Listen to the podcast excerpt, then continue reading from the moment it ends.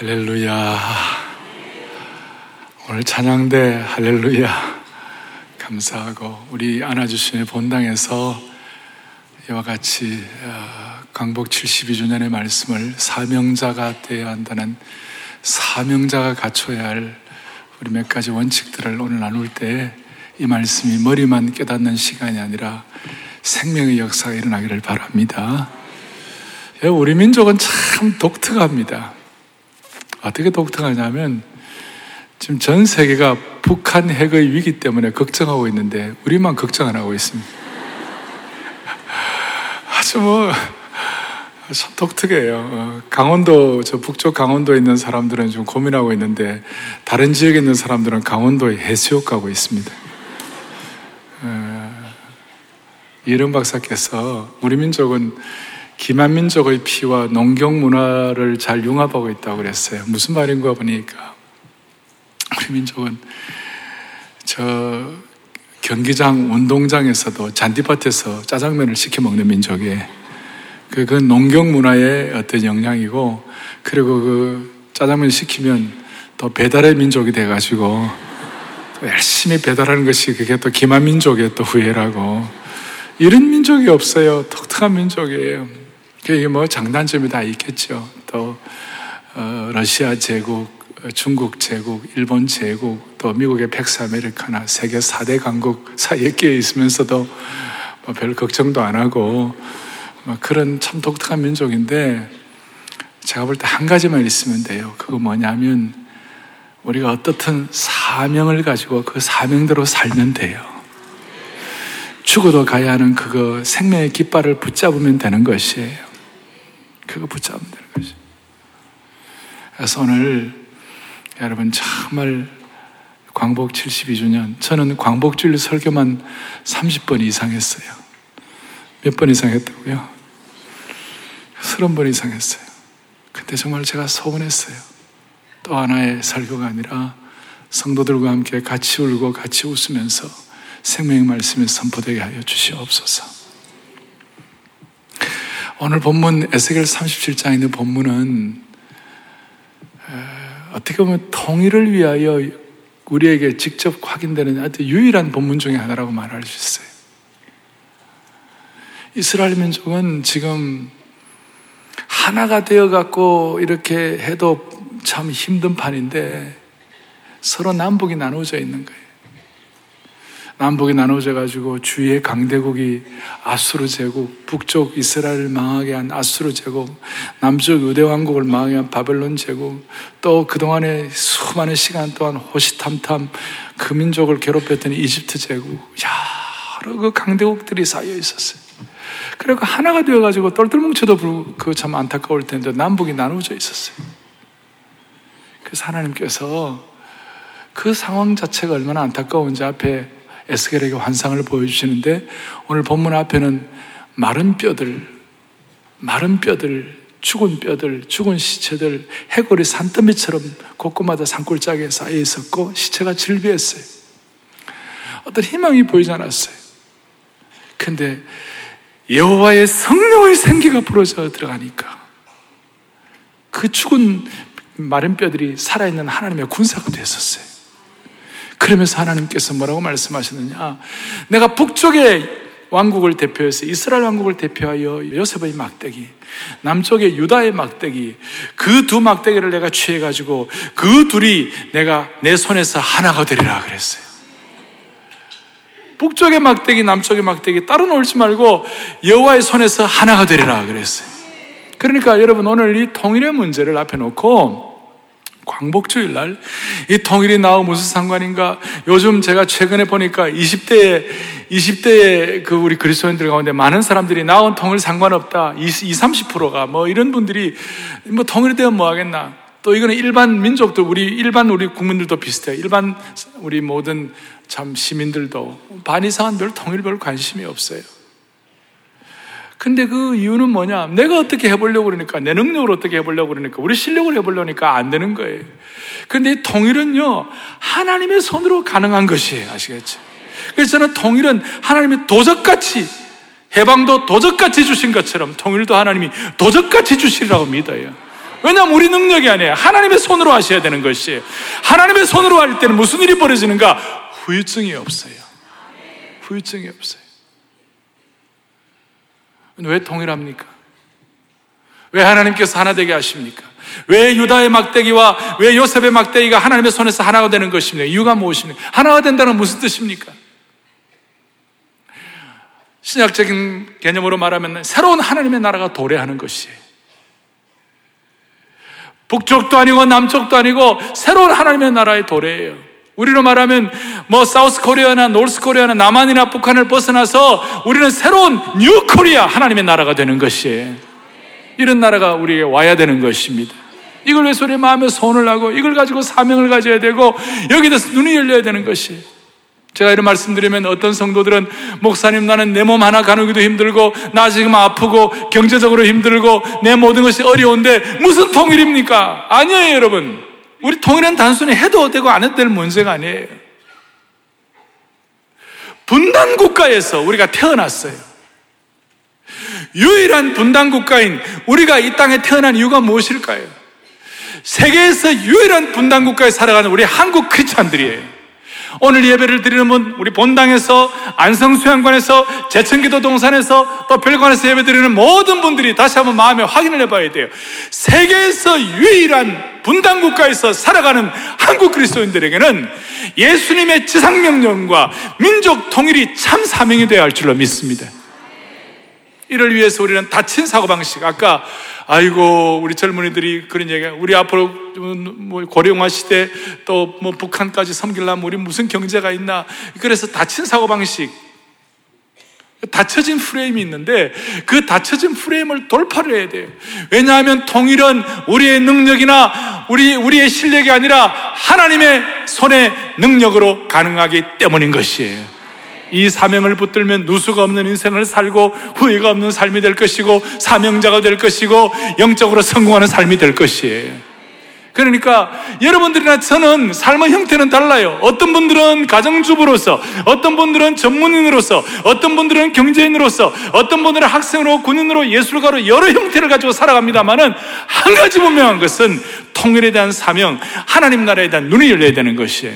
그것이 뭐냐면 아까 에스겔 37장에 뭐라고 말했습니까? 에스겔 37장에 내가 남 유다의 막대기와 그 다음에 북의 요셉의 막대기가 내 손에서 하나가 되리라 하신 그 이유가 뭐냐? 에스겔 37장 28절에 이렇게 나와 있어요. 그렇게 통일시키는 이유가 뭔가 같이 보죠. 내가 이스라엘을 거룩하게 하는 여호와인 줄을 이스라엘을 거룩하게 하는 여호와인 줄을 누가 안다고요? 열국이 안다는 것이. 너희들만 통일되는 것이다. 너희들만 하나 되는 것이다. 그것이 하나님의 뜻이 아니에요. 열국이 하나님의 손으로 통일되었다는 것을 알게 하시는 것이에요. 그러니까 우리가 오늘 소원하는 것이 이 예배를 드리면서 하나님 아버지 오늘 우리 1부, 3, 2부, 3부, 4부 그리고 청년들 모든 집회를 하면서 마음의 소원을 하는 것이 하나님 아버지 이 모든 일을 통하여 수많은 믿지 않는 사람들이 수많은 세계의 사람들이 하나님이 이 열국의 주인 되심을 믿게 하여 주시옵소서. 우리 우리 신약 시대로 말하면 우리로 하여금 예수님의 지상 명령인 모든 족속으로 제자를 삼는 것이 되어 우리로 하여금 은총의 통로, 축복의 근원이 되게 하여 주시옵소서. 다시 얘기합니다. 개인적으로 삶의 형태가 다르다 할지라도 우리는 이 사명을 다시 한번 확인해야 하는 것이에요.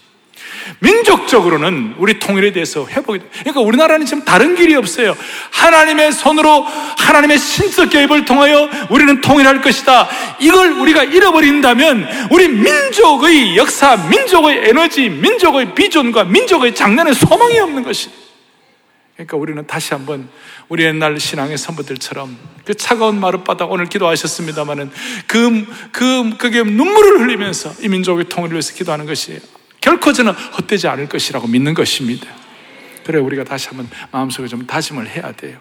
오늘 이런 예배를 통하여 다짐을 하는 것이. 그럴 때 지금 보세요.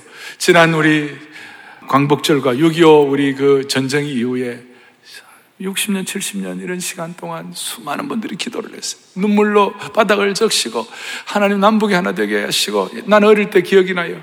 백두산에 소나무, 소나무 찍어가지고 강대상 만들어가지고 하나님의 복음을 선포하자. 제가 말을 빨리 해서 못 알아들었습니까? 백두산에 있는 나무를 찍어가지고 강도상 만들자. 예. 그런데 이제는 뭐 하도 안 되니까 이제는 그런 어떤 기도도 약해진 것 같고 저 기도, 기도의 동산들, 기도원들, 거기에 그 옆에 있는 만세반석 위에서 하늘을 향하여 부르짖으면서 그렇게 애쓰고 수고했는데도 지금 결과가 뭐예요? 북한의 핵 위협. 핵 위협, 이게 말이 되느냐고요. 그런데 우리가 오늘 하나님이 하나님의 손으로 북의 막대기와 남의 막대기가 하나님의 손으로 하나 되게 한다는 것을 우리가 철저히 믿고 그 결과 그 이유는 뭐냐? 열국으로 하여금 하나님이 하나님 되심을 선포하게 하시는 것이 분명하게 되면 오히려 이 핵 위협과 핵 위기도 통일을 새롭게 하는 영적인 촉진제가 될 것입니다. 영적인 기폭제가 될 것입니다. 촉진제와 기폭제의 하나님의 신적 개입을 믿으시기 바랍니다. 그러기 위해서 우리는 사명자로서 하나님의 심정을 깨달아야 돼요. 그리고 하나님의 심정을 통하여 우리가 적용해야 할 것이 있어요. 그것이 오늘 사도행전 16장 제가 통일 설교를 30번 이상 하면서 하나님 마음에 소원하는 마음의 안타까움을 가지고 오늘 좀 깨달으면서 이걸 같이 나누는 것인데 여러분 성경에 하나님의 심정을 잘 깨달았고 사명자 가운데서 가장 앞장섰던 사람 중에 하나가 바울 사도예요. 바울 사도는 복음을 알았어요. 바울은 뭐라고 그랬어요? 내가 이 복음을 증거한 일을 마치려면은 이 내가 이 복음을 증언한 일을 마치려면은 사도행전 뒤에 20장에 내가 이 복음을 증언한 일을 마치려면은 이 복음을 증거하는 사명을 마치려면은 이 사명을 감당하기 위해서 내 생명을 조금 더 귀한 것으로 여기지 아니하노라 그랬어요. 내 생명을 조금 더 귀한 것으로 여기다. 사명의 사람이었어요. 그러니까 우리가 늘 강조한 대로 사명으로 살고 사명으로 죽는다. 우리는 사명으로 살고 사명으로 아주 대표적인 바울인데 바울이 깨달았던 하나님의 심정이 뭐예요? 바울은 성령께서 어떻게 하시는지 하나님 아버지께서 어떻게 하시는지 성자 예수 그리스도의 생명의 복음의 능력이 무엇인지를 바울은 눈을 떴어요. 오늘 그것이 집약되어 나온 부분 중에 하나가 오늘 사도행전 16장 6절에 10절이에요. 에스겔이 봤던 환상을 사도 바울이 보면서 이것을 우리가 접목할 수 있도록 21세기까지 이렇게 카이로스의 시간, 이, 이 어떤 physical, 물리적인 시간을 초월해 우리에게 깨닫게 하시는 것이. 오늘 사도행 16장 6절에 이렇게 나와 있습니다. 뭐라고 나와 있습니까? 6절에 성령이 아시아에서 말씀을 전하지 못하게 하셨다. 바울이 뭘 열심히 하려고 하는데 막으신 거예요. 그런데 바로 앞에 5절 보세요. 5절 보면 이에 여러 교회가 믿음이 더 굳건해지고 수가 날마다 늘어가니라 그랬어요. 아주 바울 사도의 사역이 잘 됐어요. 부흥하고 있어요. 하나님의 교회가 날마다 늘어가고 하나님의 교회가 믿음이 굳건해지는 거예요. 영광스러운 것이에요. 그래서 바울이 은혜를 받아가지고 뭔가 하면 제대로 해봐야지. 바울 사도의 어떤 뜻을 가지고 본인의 어떤 방향을 가지고 열심히 해보려는데 탁 막히는 거예요. 바울이 소아시아에서 지금 터키 지역에서 말씀을 전하고 1차 전도 여행, 이제 2차 전도 여행 이렇게 하면서 하나님의 뜻을 분별하면서 해보려고 그러는데 하나님께서 막으시는 거예요. 그래서 할 수 없이 7절에 무시아 옆에 이르러 비두니아로 가가지고 부르기와 갈라디아 땅으로 지나가가지고 비두니아 이렇게 북부 지역으로 지나가가지고 복음을 전하려고 하는데 또 예수의 영, 성령이 허락하지 않으시는 거예요. 사명자로의 삶을 사는데 왜 이런 일이 벌어질까? 우리가 지나간 50년, 60년, 70년 동안 남북 문제를 왜 이렇게 기도하는데도 불구하고 아직까지 핵 위기가 우리에게 온 것은 무슨 일인가? 그 앞에서 우리는 생각을 해보는 것이. 그런데 여러분, 놀랍게도 이렇게 아시아, 소아시아 지역에서 막히고 난 다음에 마게도냐 사람이 와서 도우라 그러면서 유럽 지역에 문이 열린 것입니다. 할렐루야. 막혔다고 생각했는데 열린 것이에요. 앞에 사도행전 8장에 보면 빌립 집사님이 사마리아 성에 가가지고 복음을 전합니다. 생명의 복음을 전합니다. 죽은 복음이 아니라 생명의 복음을 전하니까 수많은 사람들이 깨어지고 귀신이 도망가고 병든 자가 치유되고 막 교회가 왕성해져가지고 사마리아 성에 기쁨이 충만하니라 그런 말씀이 나와요. 그러면 빌립 집사님 입장에서는 너무 잘 되었다. 이제 이 기쁨이 충만한 은혜를 가지고 사마리아 성에서 더 열심히 사역해야지라고 생각하고 있는데 하나님이 딱 막으시는 거예요. 너 광야로 내려가.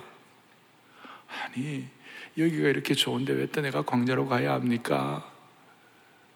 근데 그 말씀을 순종하고 광야로 내려갔더니 에디오피아 내시를 만났어요. 에디오피아 국고 맡은 넷이 에디오피아 실력자를 만나가지고 복음을 전하니까 그 복음이 선포돼가지고 아프리카 북부 악숨제고 그 에디오피아가 예수님을 믿게 된 것이 할렐루야. 한쪽이 막히면 한쪽이 열리는 것이 우리가 잘 알지만 그러나 이것이 사명자에게 주시는 것은 더 살갑게 다가와야 되는 것이 다시요. 통일은 하나님이 하시는 것이 여리고 정복을 이스라엘 백성이 아닌 게 아니고 하나님이 여리고성을 깨뜨리신 것이 가나안 정복도 이스라엘 열심히 했지만 결국 하나님의 손으로 정복하게 하신 것이 우리가 철저하게 이걸 깨달을 때 통일에 대한 사명자로 다시 우리가 복원될 수 있고 무장될 수가 있는 것이 살아가는 교우들이요 우리는 오늘 이 시간까지 살아오면서 우리는 무엇을 붙잡고 살아야 합니까? 우리는 다시 한번 이 말씀 앞에서 우리가 어떻게 지식으로 깨닫는 정도가 아니라 생명의 복음을 우리가 마음속에 확인해야 할 것입니다. 바울 사도는 사도행 16장 오늘 본문에서 성령 하나님께서 어떻게 역사하셨고 성부 하나님이 어떻게 역사하셨고 성자 예수 그리스도가 어떻게 역사하는지를 보여주는 것이에요. 첫 번째 사명자가 적용해야 할 것. 첫 번째 적용할 원칙. 6절 성령이 아시아에서 말씀을 전하지 못하게 하셨다. 그 다음에 7절에 예수님의 영이 허락하지 않으셨다. 무슨 말입니까? 그러고 난 다음에 성령이 마게도냐 사람을 통하여 와서 우리를 도우라고 그렇게 말씀하는 걸 듣게 하셨어요. 뭐예요? 사명의 사람은 철저하게 성령의 인도가 있어야만 하는 것이다. 성령의 인도라 그럴 때니까 너무 좀 이렇게 뭐야 일반적인 것 같아요. 근데 그걸 조금 더 우리가 이해할 수 있는 용어로 말하면 성령의 지배를 받아야 되는 것이.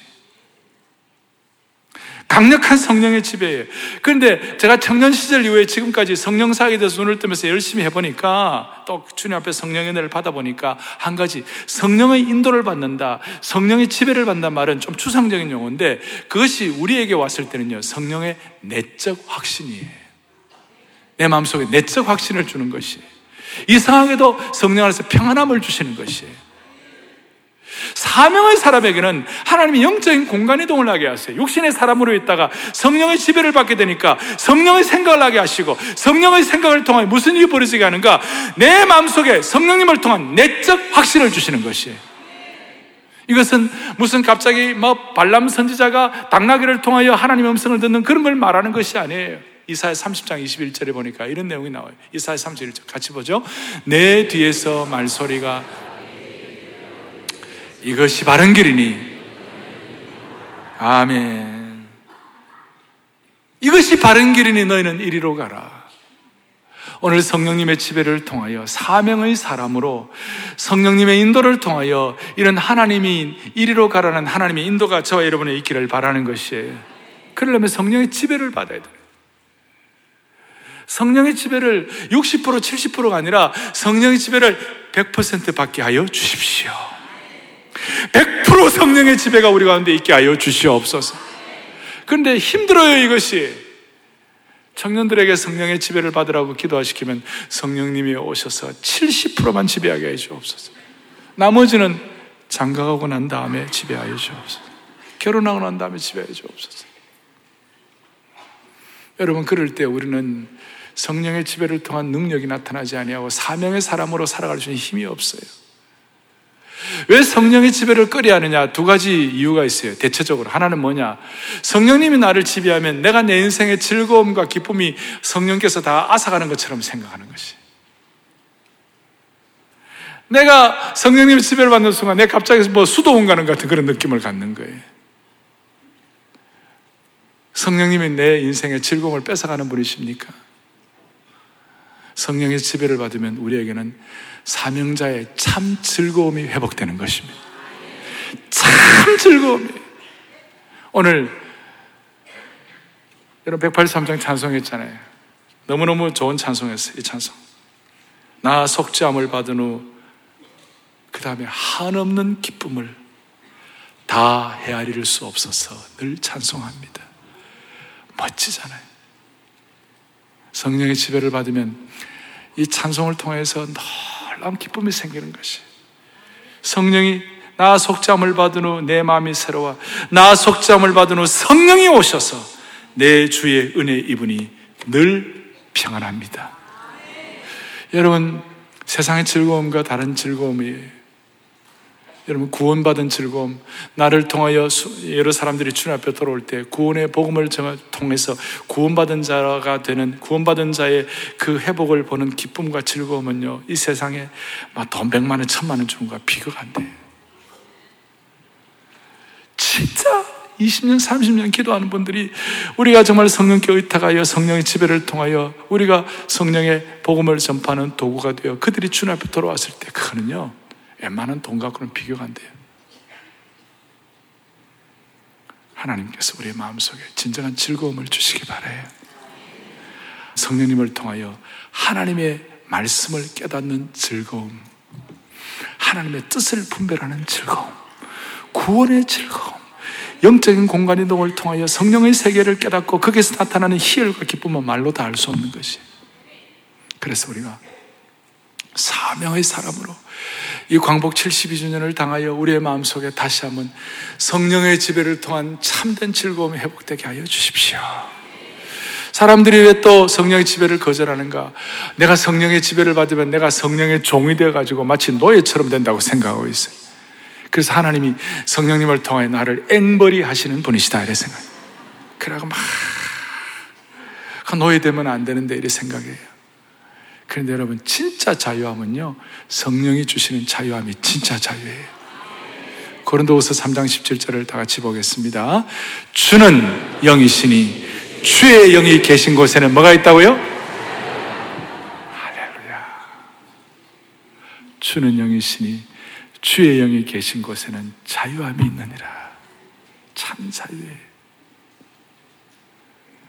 성령님을 통한 지배를 통하여 기쁨과 자유함이 있을 때 우리에게 주신 이 사명을 감당할 수가 있는 것이. 두 번째로는 구절에 밤에 환상이 바울에게 보이니 마게도냐 사람 하나가 와서 그에게 청하이를 마게도냐로 와서 우리를 도우라 그랬어요. 그리고 10절에 바울이 그 환상을 보았다 그랬어요. 성령님이 주시는 지배.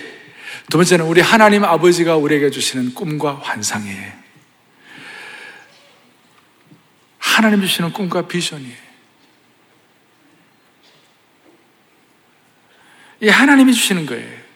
내가 자가 발전하는 것이 아니고 내가 내 힘과 내 능력과 스스로 내 실력을 가지고 쟁취하는 꿈과 비전이 아니에요. 하나님이 주시는 거예요. 이 예배 시간 동안 하나님 주시는 꿈과 비전에 눈이 열리기를 원합니다. 그래서 성경에 보면 비전은 하나님이 주시는 것이. 오늘 에스겔이 마른 뼈의 비전, 군대가 되는 비전, 남쪽 막대기와 북쪽 막대기가 하나 되는 하나님의 손에서 하나 되는 비전. 이사야가 이사야 6장에 본 뭐예요? 성전의 비전, 성전의 환상. 다니엘의 미래의 비전, 사도행전의 곳곳만 나타나는 환상과 비전, 요한계시록의 비전과 환상, 하나님이 주시는 비전이에요. 내가 주가 되고 내 개인이 주가 되고 내 욕심과 내 생각이 되는 것이 아니에요.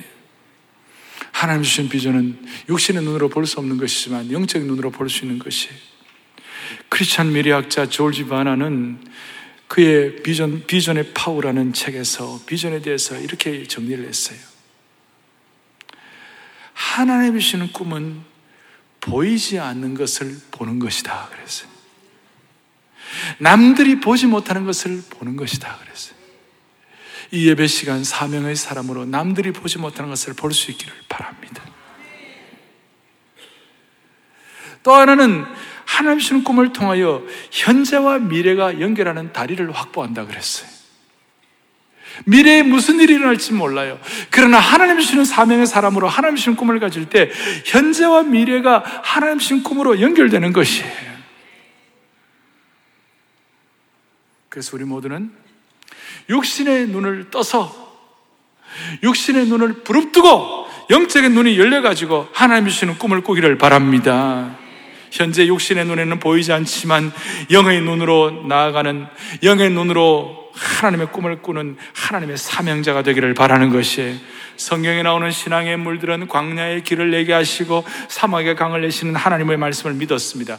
어떻게 광야의 길이 있습니까? 어떻게 사막의 광이 있습니까? 없어요. 그러나 하나님이 주시는 꿈을 가진 사람들은 광야의 길을 사막의 강을 내는 것을 생각하면서 하나님의 주시는 꿈을 가지고 한 걸음 두 걸음 나아갔어요. 하나님의 말씀으로 불타는 비전과 가슴을 가지고 내 삶에서 이것이 이루어지겠다는 그런 소명을 가지고 그런 확신을 가지고 영적 대장부의 걸음으로 어떤 장애물을 만나도 낙심하지 아니하고 포기하지 않고 성큼성큼 뚜벅뚜벅 걸어간 하나님의 백성들이 된 것입니다. 하나님의 주신 꿈은 우리의 생각을 뛰어넘습니다. 사도 바울이 지금 아시아에서 복음 전하는 건 나쁜 계획이 아니에요. 틀린 계획이 아니에요. 멍터리가 아니에요. 그 좋은 계획이었어요. 근데 어떻게 보니까 그것은 하나님이 주신 꿈은 아니었어요. 아시아에서 전한 것도 소아시아에서 전한 것도 좋지만 하나님이 주신 꿈은 아니야. 그걸 돌파해 유럽으로 가야 돼. 마게도니아로 가야 돼. 그랬어요. 제가 이런 말씀을 드리고 싶어요. 아시아에서 복음 전하는 것이 나쁜 것도 아니고 좋은 것이었지만 그러나 하나님이 주시는 꿈은 더 넓고 더 위대한 것이에요. 우리의 생각의 테두리를 뛰어넘는 것이 성령님을 통하여 성령의 지배를 통하여 하나님의 주신 꿈을 가지고 마게도자는 나아가도록 하나님은 우리를 초청하시는 것이에요. 통일도 마찬가지예요. 통일도 마찬가지. 우리는 통일 자체가 지상 과제가 아니에요. 통일 자체보다도 하나님의 나라가 펼쳐지는 것이 더 중요한 것이에요. 그게 하나님의 원단 계획인 것이에요. 이렇게도 70년이 넘게 하시고, 이렇게도 우리가 어려워지고, 이렇게 하는 것, 이유가 있어요.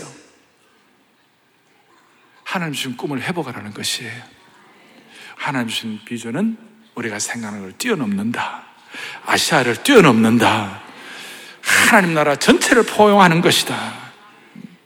그래서 이런 큰 비전과 꿈으로 우리가 무장되어 있지 않으면 이 현재의 영적 전쟁을 감당할 수가 없는 것이에요.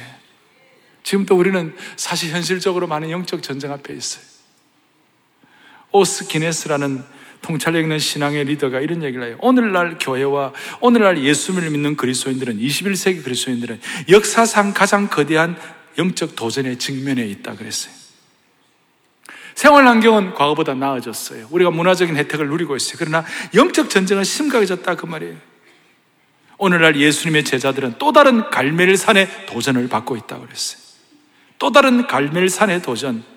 갈멜산은 뭐예요? 바알과 아세라 신과 하나님 있는 엘리와의 영적 전쟁 아니에요? 직접적 전쟁 아니에요?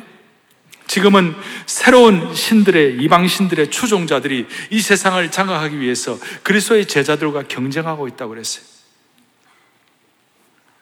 저는 이 오스키네스가 이 땅을 오늘 영적 상태를 정확하게 간파, 간파하고 있다고 생각합니다. 지금 우리는 하나님을 믿는 사명의 사람들이 세상 신들과 경쟁을 하고 있어요. 세상 신이 뭐예요?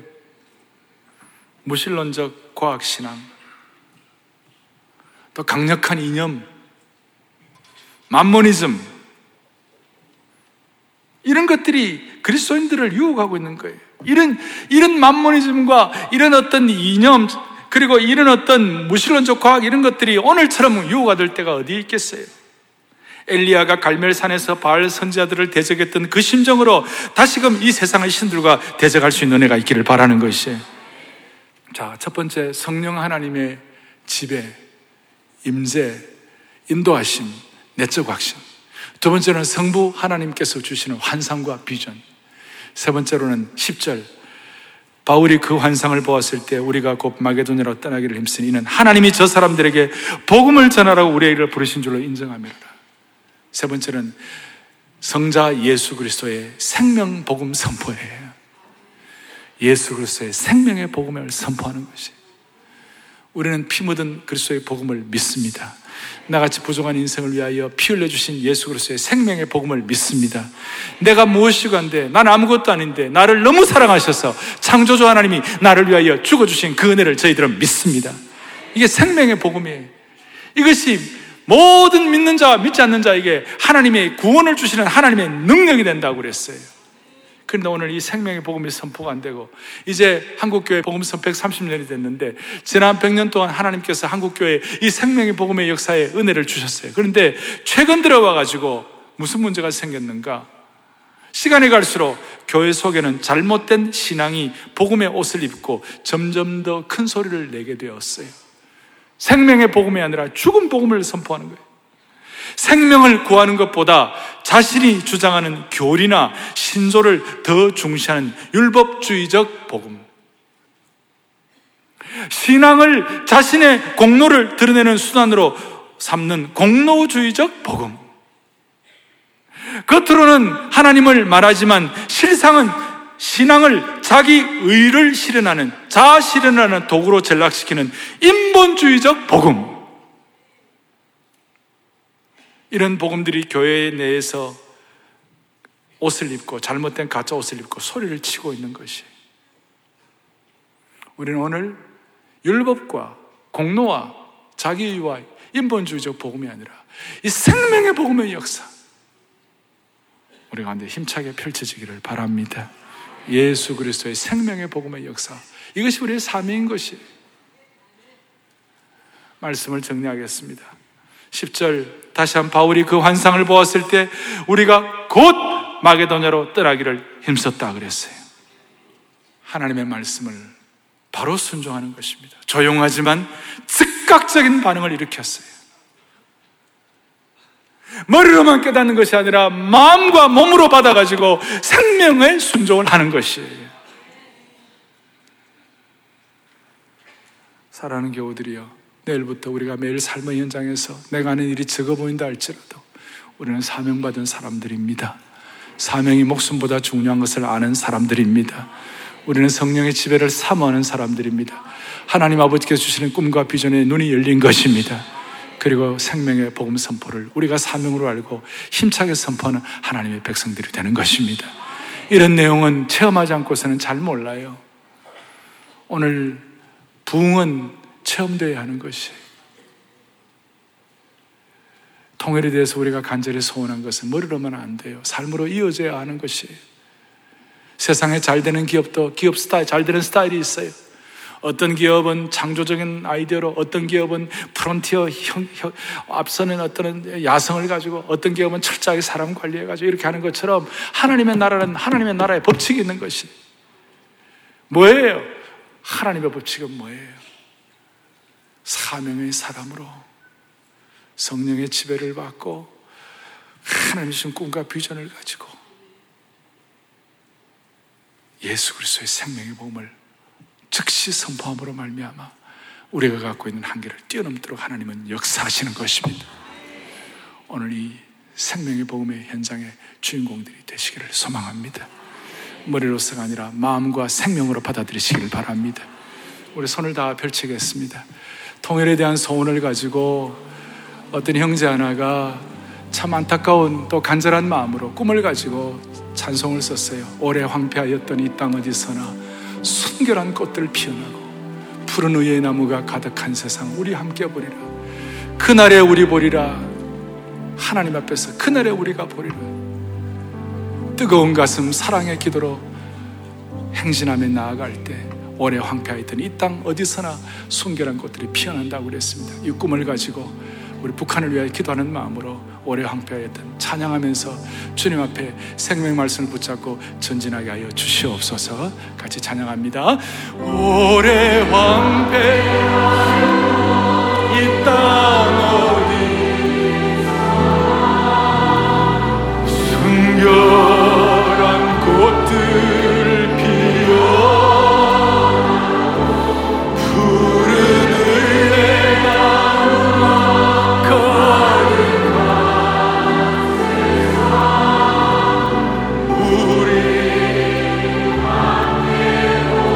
본당과 별관과 방송 모두가 다 한 번 더 오래 함께했던 오래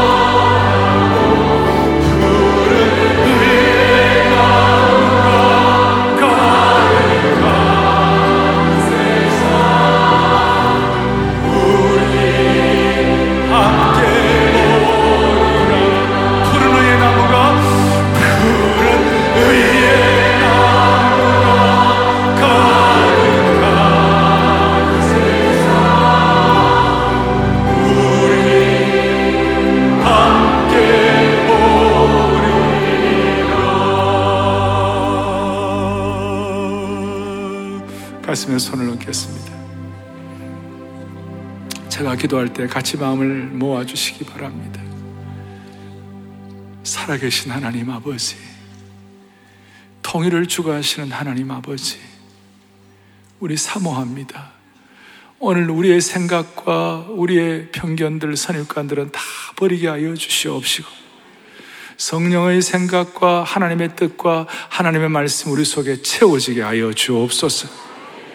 그리하여 사명의 목숨보다 중요한 것을 다시 한번 확인하며 성령 하나님의 지배와 성부 하나님의 환상과 비전, 예수 그리스도의 생명의 복음을 선포하는 사명의 회복이 우리 가운데 있게 하여 주시옵소서.